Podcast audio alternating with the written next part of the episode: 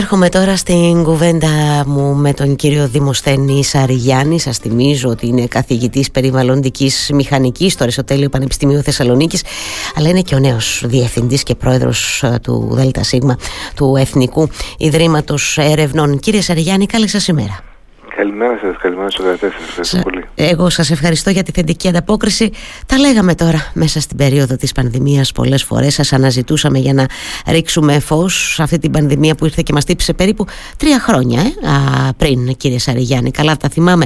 Και το λέω, επιτρέψτε μου να ξεκινήσω έτσι, γιατί είχαμε και την σχετική εισήγηση και την αποδοχή της από την Επιτροπή Εμπειρογνωμόνων για την άρση των μέτρων αποφυγής της διασποράς του κορονοϊού.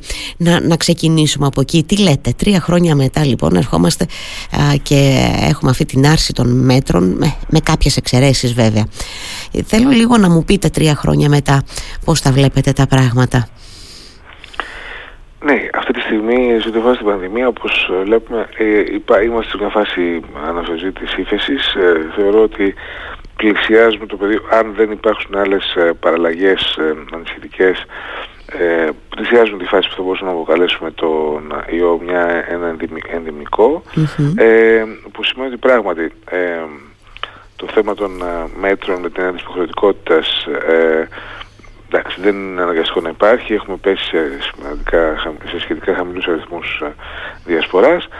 Νομίζω ότι είναι σημαντικό όμως να πάρουμε όλοι μας τα μαθήματα από όλη αυτή την ιστορία, που το μάθημα είναι, εγώ το λέω σε επίπεδο ατομικό, ξέρετε, ταξιδεύοντας με το αεροπλάνο στην Ευρώπη, στην Αμερική, πάντοτε μέσα μου, το λέω δυστυχώς, το παραδέχομαι, ένιωθα έτσι, κορόιδευα λίγο μεταξύ μας τους συναδέλφους Ασιάτες, οι οποίοι ταξίδευαν στο αεροπλάνο πάντα με μάσκα. Και λέγα τους καημένους, δεν έχουν κάποια έννοια, δεν έχουν άλλου είδους ευαισθησίες κτλ. Ήταν οι καημένοι. Εγώ νομίζω ότι ήταν οι έξυπνοι. Εν τέλει ήταν οι έξυπνοι, κύριε Σαρηγιάννη, ναι. Και αυτό λέω, δυστυχώς το έκανα κι εγώ. Νομίζω ότι πρέπει να μάθουμε από αυτό. Πράγματι ήταν οι έξυπνοι οι συνάδελφοι στην Κίνα και οι πολίτες μας στην Ασία, με την έννοια ότι είχαν τέτοιους, και όπως είναι φανερό και από την όλη την ιστορία με την COVID, είχαν τέτοιου είδους προβλήματα στην περιοχή τους και είχαν μπει σε μια λογική ατομικής, όχι ευθύνης, ατομικής διαχείρισης του κινδύνου, όπως κοιτάς το παιδί σου να είναι καλά ντυμένο, το περίφημο πάρε ζακέτα που λέμε στην Ελλάδα. Έτσι, νομίζω η Ασιάτισσα μαμά λέει και βάλει τη μάσκα όταν μπεις στο λεωφορείο, βάλει τη μάσκα όταν πας στο αεροπλάνο. Αυτό λοιπόν νομίζω ότι θα πρέπει να μας μείνει. Καταλαβαίνω την αίσθηση ψυχολογικά δυσκολίας που μας δημιουργεί μερικές φορές, αλλά για παράδειγμα τώρα το χειμώνα, ακόμα και αυτή την εποχή για παράδειγμα σε λίγο στην Ελλάδα οι άνθρωποι που έχουν αλλεργίες του αναπνευστικού θα ταλαιπωρούνται από το κύμα της γύρης. Θα μου πεις, μα δεν το ξέρουμε αυτό? Το ξέρουμε, αλλά τώρα έχουμε ζήσει με ένα όπλο που δεν είχαμε στο προστάσιό μας τόσα χρόνια, την περίφημη μάσκα, ή έχετε ακούσει πολλές φορές να μιλάω για τις συσκευές σε πολύ μας στο αέρα. Είναι πολύ χρήσιμες όχι μόνο για παθογόνους οργανισμούς, αλλά και για αυτό που ζούσαμε και ζούμε ακόμα πολλά χρόνια. Στην Ελλάδα είναι γνωστές πανευρωπαϊκά οι μεγάλες πόλεις μας, Αθήνα, Θεσσαλονίκη και όχι μόνο, ότι είναι από τις πιο ρυπασμένες φορές σε ατμοσφαιρική ρύπανση από σωματίδια. Άρα λοιπόν το να μπορέσω να μειώσω την έκθεσή μου σε τέτοια σωματίδια, στον βαθμό που ακόμα δεν μπορούμε να μειώσουμε την έκκληση των ρήπων αυτών, γιατί έχουν πολλή κίνηση κτλ. Και στενούς δρόμους, η αλήθεια είναι ότι είναι χρησιμότερο σε επίπεδο δημόσιας υγείας. Άρα αυτές οι λύσεις που είδαμε ότι λειτουργούν και είχαν αποτελεσματικότητα σε κάτι πολύ έντονο και απειλητικό για την υγεία μας, όπως ο SARS-CoV-2 και η COVID, είναι χρήσιμο να το καταλάβουμε και να τις χρησιμοποιήσουμε και για αυτούς που είναι, αν θέλετε, λίγο πιο ήπιοι κίνδυνοι, αλλά πολύ πιο μακρόχρονοι κίνδυνοι, που δημιουργούν προβλήματα χρόνιας έκθεσης και επίσης αποδεδειγμένα πια, όχι μόνο από τα τελευταία 3 χρόνια, αλλά από τα τελευταία 30 χρόνια και παραπάνω, είναι σοβαρή κίνδυνη για την υγεία σε επίπεδο όχι μόνο αναπνευστικού αλλά και καρδιαγγειακού συστήματος, προβλήματα νευροεκφύλησης, Parkinson, Alzheimer, έχουν συνδεθεί με έκθεση σε ρύπανση. Προφανώς θα μιλήσει για τις αλλεργίες που ταλαιπωρούν και δημιουργούν και προβλήματα σε πολύ κόσμο, και ειδικά αυτούς που έχουν κάποιο είδους ευπάθειες, αλλά επίσης ακόμη και για τους πιο νέους, και γιατί τείνουμε να κάνουμε και αυτόν έμεσο διαχωρισμό από ευπαθείς με τον υγιή νέο. Δεν υπάρχει αυτό το πράγμα που λέμε. Φυσικά παίζει ρόλο η ηλικία και η άλλη κατά άλλο τρόπο κατάστασης της υγείας, αλλά ένας νέος που εκτίθεται για πάρα πολλά χρόνια σε υψηλά επίπεδα ατμοσφαιρικής ρύπανσης, δυστυχώς έχει μεγάλες πιθανότητες να έχει προβλήματα στην αναπαραγωγή. Έτσι, μάλιστα. Και άρα το να μειώσουμε την έκθεση, δεν λέω, φυσικά εγώ ως περιβαλλοντικούς μηχανικούς με ενδιαφέρει να μειώσουμε και την έκκληση στο περιβάλλον, να μειώσουμε τις τιμές. Αλλά αν δεν μπορούμε να το κάνουμε άμεσα, θα ήθελα να μειώσω την έκθεση του πληθυσμού, ώστε να αποφύγω τα προβλήματα δημόσιας υγείας. Και γι' αυτό λέω, ας μάθουμε, ας πάρουμε αυτά τα μαθήματα από την COVID. Ήταν μια ευκαιρία με αυτή την έννοια, αλλά μας έδειξε ότι πρέπει λίγο να ξαναδούμε τη ζωή μας, την παίρνουμε, την έχουμε πάρει λίγο λάθος, όπως λέει ο ποιητής, να την ξαναδούμε. Η αλήθεια είναι και ότι εγώ νομίζω ότι το βλέπω αυτό από το δικό μου περίκυρο, δηλαδή ενώ περάσαμε όλοι και δεν ξέρω τον εαυτό μου από αυτή την περίοδο της φοβερής κούρασης, της ψυχολογικής, κύριε Σαρηγιάννη, που πραγματικά δεν θέλαμε να τις βλέπουμε καθόλου τις μάσκες και όπου μπορούσαμε τις πετούσαμε. Παρόλα αυτά νομίζω ότι βλέπω ότι τώρα που λίγο έχουμε περάσει νομίζω και από αυτό το στάδιο της πολύ μεγάλης κούρασης έντονης, νομίζω ότι το επιλέγουμε πια. Και έρχομαι τώρα να πω και εγώ ότι και εγώ στο αεροπλάνο η αλήθεια είναι ότι όποτε ταξιδεύω πάντα φοράω τη μάσκα μου, και σε άλλα μέρη η αλήθεια είναι, αλλά στο αεροπλάνο δεν ξέρω, μου είναι αντανακλαστικό, δεν ξέρω πώς το νιώθουμε, βρε παιδί μου, μερικές φορές, επειδή είμαστε τόσο κοντά προφανώς με άλλους ταξιδιώτες. Είναι αντανακλαστική η κίνηση και νομίζω ότι αυτό ισχύει και σιγά σιγά φαίνεται στον πληθυσμό. Αυτή η κίνηση δηλαδή του να έχουμε μια μάσκα μαζί μας και να την φοράμε όποτε οι ίδιοι δεν νιώθουμε καλά κτλ. Για να προστατεύουμε αυτόν και τους γύρω μας. Είναι ένα μάθημα αυτό. Επειδή τώρα αναφερθήκατε και οι δυο μας το έχουμε ξανασυζητήσει αυτό και επιμένατε πάρα πολύ σε αυτό, δεν πήραμε όμως και αρκετά μαθήματα. Έτσι δεν είναι? Και το λέω αυτό γιατί με αφορμή την αναφορά σας λίγα λεπτά πριν σε σχέση με τον καθαρισμό του αέρα, σας θυμάμαι τόσο πολύ μονότονα να συζητάμε οι δυο μας και με άλλους συναδέλφους βεβαίως για το θέμα τους καθαρισμού του αέρα στα σχολεία, σε συστήματα που θα έπρεπε να έχουμε βάλει στη ζωή μας. Εκεί τώρα νομίζω ότι περάσαμε λίγο κάτω από τον πύχη, κύριε Σαρηγιάννη. Δεν κάναμε πολλά σε αυτό το επίπεδο νομίζω. Ναι, όχι, συνολικά δεν κάναμε αρκετά. Έγιναν αρκετά σε συγκεκριμένους θύλακες. Αν θέλετε, εμείς στο Αριστοτέλειο έχουμε βάλει σε σημαντικό αριθμό αιθουσών συσκευές επολύων στο αέρα και χτες έκανα μάθημα με τις συσκευές ανοιχτές κανονικά, χωρίς μάσκες για τα παιδιά. Εγώ φορούσα, από την αλήθεια. Ακριβώς τη λογική αυτή, ότι και εγώ να προστατεύσω τα παιδιά και εγώ και ταυτόχρονα να προστατεύσω και εγώ. Αλλά το θέμα είναι ότι άρα λοιπόν το Αριστοτέλειο παράδειγμα έκανε αυτή την κίνηση για να λέμε τα πράγματα με το όνομά τους. Όχι, δεν έγινε και σε άλλα πανεπιστήμια, δεν έγινε στα σχολεία δυστυχώς, και δεν έγινε και σε πολλούς δημόσιους χώρους. Το μετρό θα ήταν μια πολύ καλή περίπτωση προφανώς. Το λέω γιατί επειδή το μετρό έχει συνεχώς συλλεκτικό ρεύμα, μπορείς να τροφοδοτείς τα μηχανήματα αυτά και να λειτουργούν συνεχώς, και έτσι εκεί πια να έχεις μια πολύ καλή απόδοση στην απολύμανση, και στα λεωφορεία θα μπορούσε να γίνει φυσικά και να είναι πολύ χρήσιμο. Νομίζω υπήρξαν και τεχνικά προβλήματα του τύπου έλλειψη προδιαγραφών ευρωπαϊκών, και εκεί νομίζω ότι, ας το πούμε, φοβήθηκε λίγο το σύστημα στην Ελλάδα να προχωρήσει κάτι το οποίο δεν είχε την απόλυτη στάμπα της ευρωπαϊκής προδιαγραφής ενός προτύπου. Νομίζω ότι αυτό δεν ήταν. Εγώ αν ήμουν στη θέση των ηθήνων θα προχωρούσα, γιατί θα εκτιμούσα ότι το όφελος επί δημόσιας υγείας είναι πολύ μεγαλύτερο από την έλλειψη του προτυποποίησης. Προφανώς ήταν με προσεκτικά βήματα, γιατί κανείς πρέπει να είναι σίγουρος ότι αυτό που κάνει είναι ασφαλές και δεν δημιουργεί προβλήματα. Αλλά πείτε, θα ήταν μια πολύ εξαιρετική λύση. Νομίζω ότι ακόμα υπάρχει ο χρόνος να γίνει, γιατί παρά το γεγονός ότι έχει εκλείψει η μεγάλη πίεση, θεωρώ ότι είναι και από όλη αυτή τη δημόσια συζήτηση, και θέλω να σας ευχαριστήσω και εσάς προσωπικά και βεβαίως και συνολικότερα τους συναδέλφους δημοσιογράφους, γιατί νομίζω ότι κάναμε καλές συζητήσεις που εξηγήσαμε στον κόσμο το τι ακριβώς εννοούμε. Δεν πήγαμε να πουλήσουμε κάτι, πήγαμε να εξηγήσουμε μια τεχνική που μπορεί να είναι χρήσιμη, να βρούμε άμεσα μέτρα προστασίας.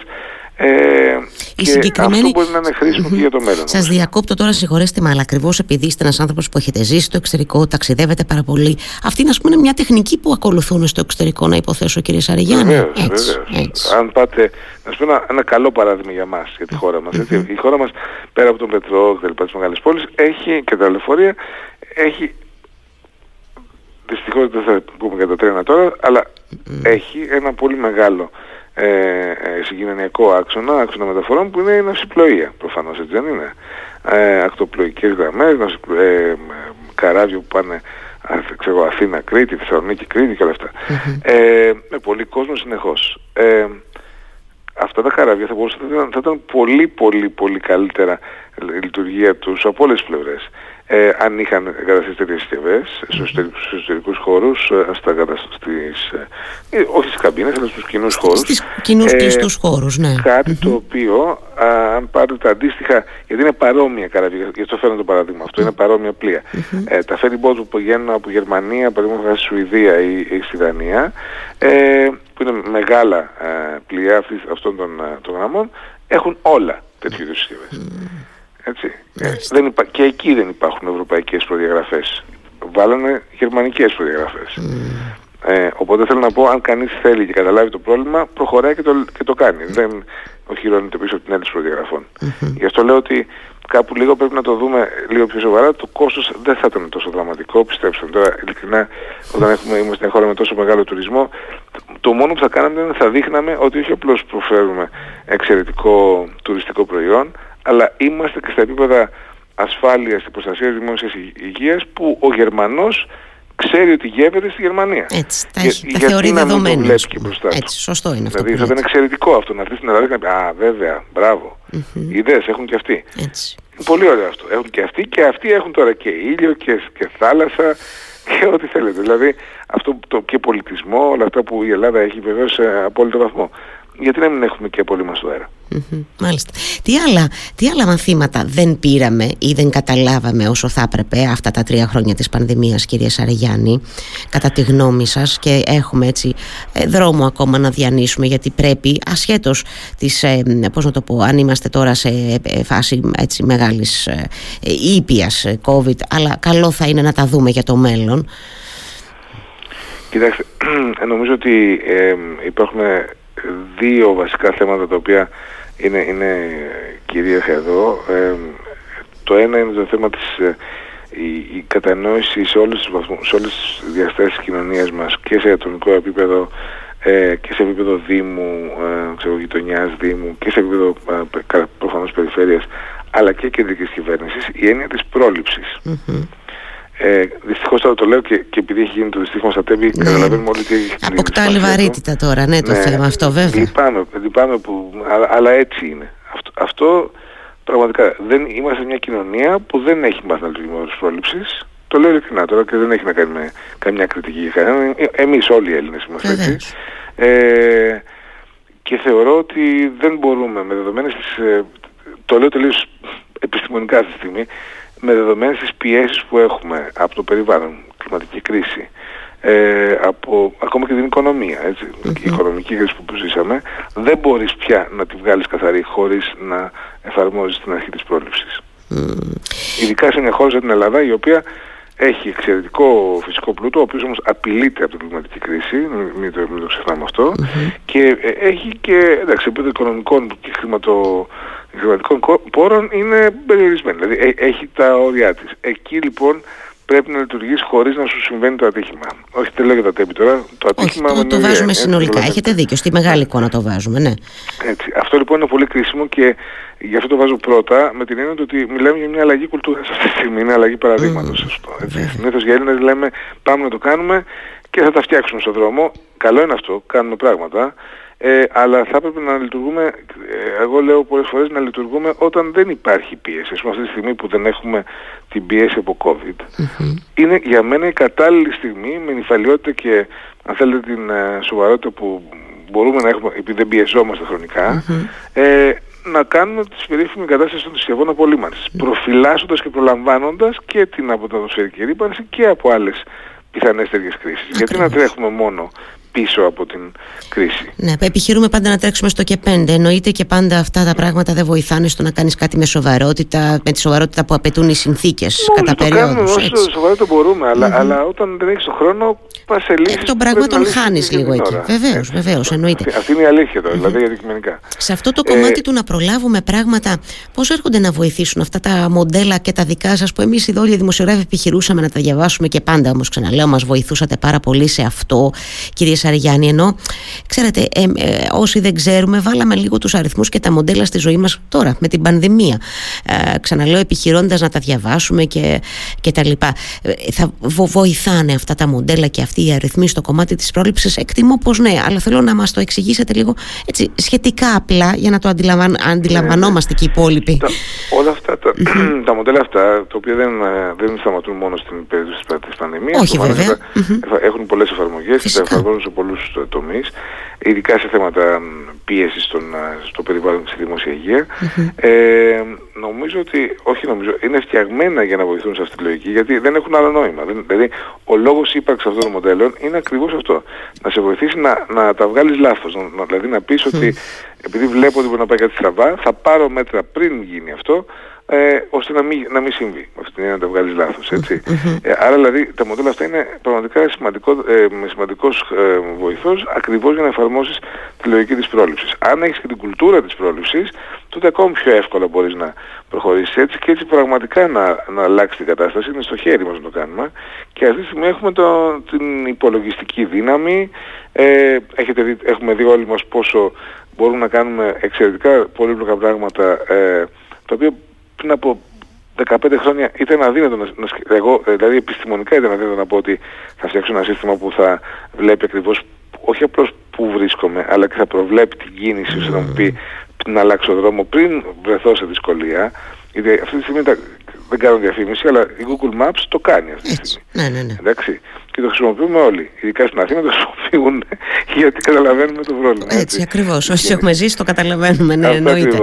Λοιπόν, αυτά τα μοντέλα λοιπόν τα χρησιμοποιούμε όλοι μας στην καθημερινότητα. Απλώς δεν τα είχαμε ποτέ ακούσει σε λογική πανδημίας. Ευτυχώς, γιατί δεν είχαμε περάσει πανδημίες. Αλλά είναι η ίδια λογική με τη λογική που βλέπει Google Maps και επιτυγχάνουν όσο καλά επιτυγχάνει Google Maps, δηλαδή πολύ συχνά, και κάποιες φορές αποτυγχάνει γιατί δεν έχει όλη την πληροφορία, γιατί αλλάζει κάτι πάρα πολύ γρήγορα. Ξέρετε, επιμένω λίγο. Σωστό, επίσης, λογικό και αναμενόμενο. Εννοείται. Άρα λοιπόν λέω αυτό, ότι το υλικό υπάρχει και υπάρχουν άνθρωποι που το επεξεργάζονται στο background. Το θέμα είναι αυτό το υλικό, το εκμεταλλευόμαστε εντός εισαγωγικών όσο πρέπει, κύριε Σαρηγιάννη, ή εδώ μπαίνει τώρα ξανά η έλλειψη λίγο της κουλτούρας της πρόληψης και άρα δεν κινούμαστε όσο γρήγορα θα θέλαμε και θα έπρεπε? Είναι ένας άλλος παράγοντας πριν την έλλειψη της κουλτούρας της πρόληψης, που φυσικά είναι σημαντικότατος και ο πιο έτσι, από πάνω παράγοντας, αυτό που ο παράγοντας ομπρέλα, η πρόληψη. Όμως αυτό που λείπει επίσης, και εδώ είναι ένα άλλο μάθημα που πρέπει να πάρουμε από την ιστορία της πανδημίας, είναι η έλλειψη καλού συντονισμού. Και σύνθεση. Η σύνθεση σημαίνει ότι, επειδή ξαναλέω είμαι μηχανικός, άρα το βλέπω τελείως με πρακτικούς όρους, σημαίνει ότι εστιάζω στο πρόβλημα που έχω, καταλαβαίνω πόσο πολύπλοκο είναι το πρόβλημα, δεν είναι απλώς όλα άσπρα μαύρα, υπάρχουν και αποχρώσεις του γκρι, και προσπαθώ να βάλω στο παιχνίδι ό,τι χρειάζεται και όσους χρειάζεται για να μπορέσω να το αντιμετωπίσω σε όλες αυτές τις αποχρώσεις του, ώστε να απαντήσω στο πραγματικό πρόβλημα. Αυτό σημαίνει όχι μόνο να συντονίσω 3-4 ανθρώπους, 3-4 ομάδες, 3-4 Ινστιτούτα κτλ. Αλλά να συντονίσω και να συνθέσω όλους που είναι όχι απλώς ενδιαφέρον, που είναι χρήσιμη στην προκειμένη περίπτωση, αφού κάνουν μια ανάλυση του προβλήματος και των δυνατοτήτων για λύσεις, και αυτό σημαίνει να το κάνουν χωρίς αποκλεισμούς. Αυτό λοιπόν δεν έγινε. Ας είμαστε ειλικρινείς, δεν έγινε στον βαθμό που μπορούσε να έχει γίνει στην περίοδο της πανδημίας, γιατί δεν έχουμε την κουλτούρα. Γι' αυτό. Αυτός είναι ο βασικός λόγος. Αυτός είναι τώρα ο βασικός λόγος. Και εδώ δεν έχει να κάνει με πολιτική, έχει να κάνει, γιατί, έχει να κάνει και με την συμπεριφορά και των επιστημόνων και των τεχνικών κτλ. Δηλαδή είναι πραγματικά θέμα κουλτούρας. Ακριβώς. Και εν τέλει μόνο των πολιτών όλων, έτσι, όλης της κοινωνίας. Και εδώ το βάζω έτσι. Πραγματικά εδώ φταίμε όλοι με αυτή την έννοια, δεν υπάρχει θέμα. Το θέμα είναι όμως ότι. Και αυτός επίσης είναι ένας... Τώρα αυτό είναι κάτι το οποίο μας, μέχρι τώρα μας το έχει επιτρέψει, δηλαδή να μην χρησιμοποιούμε όλους τους ανθρώπινους και έτσι, φυσικούς πόρους που έχουμε, αλλά μόνο τους πιο κοντινούς μας ή αυτούς που προτιμούμε να δουλέψουμε μαζί.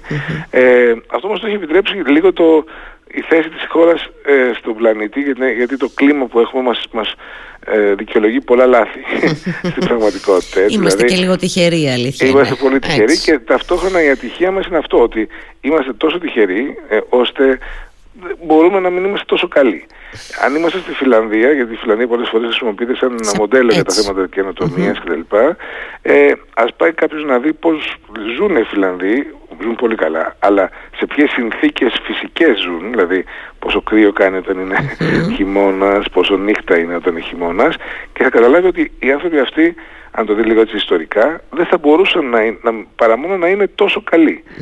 Δεν θα μπορούσαν να έχουν κάνει κάτι άλλο, εννοείται. Γιατί απλά θα πέθαιναν. Δεν θα ήταν εκεί. Το λέω τελείως ομά. Θα ήταν πολύ δύσκολο.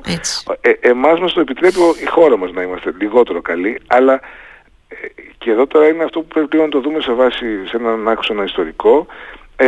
Δυστυχώς η κλιματική κρίση που έχει έρθει, το ξέρουμε, το ζούμε, δεν είναι πολιτικός όρος, είναι πραγματικότητα νομίζω, δεν θα μας επιτρέψει τα επόμενα χρόνια να είμαστε τόσο λιγότερο καλοί, ας το πούμε έτσι, στα θέματα συντονισμού και αλληλοβοήθειας όσο από τους Φιλανδούς, γιατί απλώς θα έχουμε πιο πολλές κρίσεις. Και άρα είναι σημαντικό τώρα που ακόμα είναι η αρχή των μεγάλων προβλημάτων να τα αντιμετωπίσουμε όχι απλώς με το να αλλάξουμε τον τρόπο της οικονομίας και να κάνουμε και πολλή εξοικονομία ενέργειας κλπ, που είναι σημαντικά πράγματα, αλλά εδώ μιλάω για θέματα κρίσης που πρόκειται να συμβούν έτσι κι αλλιώς, δεν μπορούν να σταματήσουν άμεσα, άρα εμείς πρέπει να είμαστε πιο καλά οργανωμένοι. Και πιο καλά οργανωμένοι με όρους πρόληψης σημαίνει να συνθέσω όλες τις δυνάμεις, να βάλω όχι μόνο τον Σαρηγιάννη να κάνει μοντέλο, να βάλω τον Σαρηγιάννη και τον Κουκογιάννη και τον Μακρυγιάννη, που είναι ακόμα καλύτεροι για τον Σαρηγιάννη, άσχετα αν ο Σαρηγιάννης προτείνει αυτή τη στιγμή την ιδέα. Αυτό είναι το θέμα. Μάλιστα. Οι Αμερικανοί στην πανδημία, να πω ένα παράδειγμα, είχαν το CDC, που το αναφερόμαστε όλοι στο CDC, γιατί ήταν το κεντρικός κόμβος πληροφορίας, είχαν το εξής απλό πράγμα, το οποίο όμως εμείς αποτυχάνουμε να το κάνουμε. Στην Αμερική δεν υπήρχε ένα μοντέλο, και εδώ υπήρχαν παραπάνω από ένα, αλλά στην Αμερική υπήρχαν τουλάχιστον 10 πολύ καλά μοντέλα. Έτσι. Τρέχαν κάθε μέρα, έστελναν τα δεδομένα τους στο CDC, το CDC τα έβγαζε στο site του CDC, μοντέλο Σαρηγιάννη, μοντέλο Αλοπογιάννη, μοντέλο ό,τι θέλετε, εντάξει. Και στο τέλος έκανε και μια σύνθεση των δεδομένων που έπαιρνε από τα μοντέλα αυτά και έφτιαχνε αυτό που λέγανε το συνθετικό μοντέλο του CDC, που ήταν η σύνθεση από τα άλλα μοντέλα τα 10. Υπήρχε λοιπόν απόλυτη διαφάνεια, ο πολίτης έβλεπε πως το ένα πανεπιστήμιο του Johns Hopkins έδινε κάποιους υπολογισμούς, το Berkeley έδινε άλλους, η Washington έδινε άλλους, το CDC έδινε το τελικό αποτέλεσμα. Και φαίνεται που κλείνουν, που αποκλίνουν, γιατί κάθε μοντέλο έχει τα δικά του θέματα. Εκεί λοιπόν λειτουργήσε με τον σωστό τρόπο και επιστημονικά και επιτρέψουμε να πω και κοινωνικά. Γιατί ήταν ξεκάθαρη πληροφορία. Εντάξει, αυτό λοιπόν μπορούμε να το κάνουμε εδώ πολύ εύκολα. Έτσι. Υπάρχει το επιστημονικό δυναμικό, υπάρχουν πολλοί άνθρωποι που δουλεύουν στην κατεύθυνση αυτή. Και θεωρώ ότι είναι αμαρτία να μην το κάνουμε. Δηλαδή είναι καθένα θέμα μη οργάνωσης. Ναι, είναι αμαρτία να μην το εκμεταλλευόμαστε, γιατί κάποια στιγμή θα εκλείψει και η τύχη μας. Ενώ δεν θα μπορεί να αποτελεί άλλο και δικαιολογία μόνο, έτσι, ότι είμαστε τυχεροί που ζούμε σε αυτή τη χώρα που ζούμε, κύριε Σαρηγιάννη. Θέλω, πριν σας αποδεσμεύσω και ευχαριστήσω προφανώς για αυτή την πάλι ωραία μας κουβέντα, θέλω να έρθω λίγο στο Εθνικό Ίδρυμα Ερευνών, γιατί πριν από 2 εβδομάδες, αν δεν κάνω λάθος, περίπου αναλάβατε τη θέση του Διευθυντή και Προέδρου. Και θέλω να ρωτήσω, σας άκουσα σε μια προχθεσινή, αν δεν κάνω λάθος, συνέντευξη να λέτε ότι να το κάνουμε από Αττικό, κάπως έτσι το εκφράσατε το Ίδρυμα, να το κάνουμε πραγματικά εθνικό. Μου το εξηγείτε λίγο αυτό και θέλω έτσι τη σκέψη σας αυτές τις πρώτες ημέρες. Για ποιο είναι, αν έχετε εσείς, ας πούμε, ένα προσωπικό στοίχημα, να το πω έτσι. Ναι, βεβαίως. Είναι αυτό που είπατε, αλλά να εξηγήσω όμως, γιατί βέβαια, είναι προκλητικό για λόγους οικονομίας χρόνου. Πρώτα απ' όλα να πω ότι εγώ προσωπικά το λέω και έχω πολλά χρόνια εμπειρία και στο εξωτερικό και εδώ και στην Ευρωπαϊκή Επιτροπή, διευθύνοντας έρευνα. Εγώ προσωπικά είμαι εντυπωσιασμένος από το επίπεδο δουλειάς που γίνεται στο Εθνικό Ίδρυμα Ερευνών και το επίπεδο των επιστημόνων που είναι εδώ. Και θεωρώ ότι είναι κεφάλαιο και πλούτος για τη χώρα. Είναι ένα εξαιρετικό σημείο στην Αθήνα, δίπλα στην Εθνική Πινακοθήκη, παραδίπλα το Μαξίμου που λέει ο λόγος, άρα ένα κεντρικό επιστημονικό εργαλείο, νομίζω, για το κράτος μας και για την κοινωνία την ελληνική. Με αυτή την έννοια και όταν εγώ λέω ότι θέλω να είναι εκεί, βεβαίως είναι ένα από τα πιο σημαντικά και το δεύτερο πιο παλιό ερευνητικό ίδρυμα στη χώρα. Ιδρύθηκε το 1958. Το 1958 βέβαια. Ναι. Το πιο παλιό είναι το αστεροσκοπείο, μετά από το αστεροσκοπείο είναι το Εθνικό Ίδρυμα Ερευνών. Αυτό που ήθελα να πω και με την έννοια να μην είναι Αττικό μόνο, είναι ότι για προφανείς λόγους υπάρχει πολύ μεγάλη επιστημονική δύναμη στην περιοχή της Αττικής, προφανέστατα είναι πιο εύκολο να μιλήσεις με τον άλλον που είναι δίπλα σου, έτσι. Υπάρχουν πάρα πολλές συνεργασίες με νοσοκομεία, με πανεπιστήμια, με ξένες αρχαιολογικές σχολές, γιατί έχουμε διαφορετικά ινστιτούτα μέσα που πάνε από χημεία σε χημική βιολογία που έχει να κάνει με υγεία, μέχρι ιστορία. Το πιο σημαντικό Ινστιτούτο Ιστορικών Ερευνών στη χώρα είναι στο Εθνικό Ίδρυμα Ερευνών. Και μια πολύ εμβληματική βιβλιοθήκη που είχε κλείσει λόγω COVID και θα την ανοίξουμε με έμφαση, νομίζω, τις αρχές, το τέλος του Απρίλη, με αρχές Μαΐου. Νομίζω θα ήταν πολύ σημαντική προσφορά στην ελληνική κοινωνία, γιατί εγώ σαν φοιτητής θυμάμαι που ερχόμουν να διαβάσω στη βιβλιοθήκη του ΕΙΕ. Ήταν πραγματικά εξαιρετικός τόπος γνώσης, αν θέλετε, επιστήμης και γνώσης και πολιτισμού. Αλλά το ζήτημα που θέλω να πω είναι ότι το δικό μου στοίχημα είναι το Εθνικό Ίδρυμα Ερευνών να είναι ένας καταλύτης για το ελληνικό σύστημα καινοτομίας, οικοσύστημα όπως το λέμε, καινοτομίας και έρευνας, και αυτό σημαίνει να αναπτύξουμε συνεργασίες που να δίνουν αποτελέσματα απαντώντας σε κοινωνικές προκλήσεις, ερωτήματα και απαιτήσεις της κοινωνίας σε όλη την Ελλάδα. Θα μου επιτρέψετε να πω ότι υπάρχουν κοινά προβλήματα σε όλη την κοινωνία, που διατρέχουν την ελληνική κοινωνία. Υπάρχουν όμως και πιο τοπικά προβλήματα, πολλές φορές και οι λύσεις έχουν και τους δικούς τους τοπικούς προσδιορισμούς.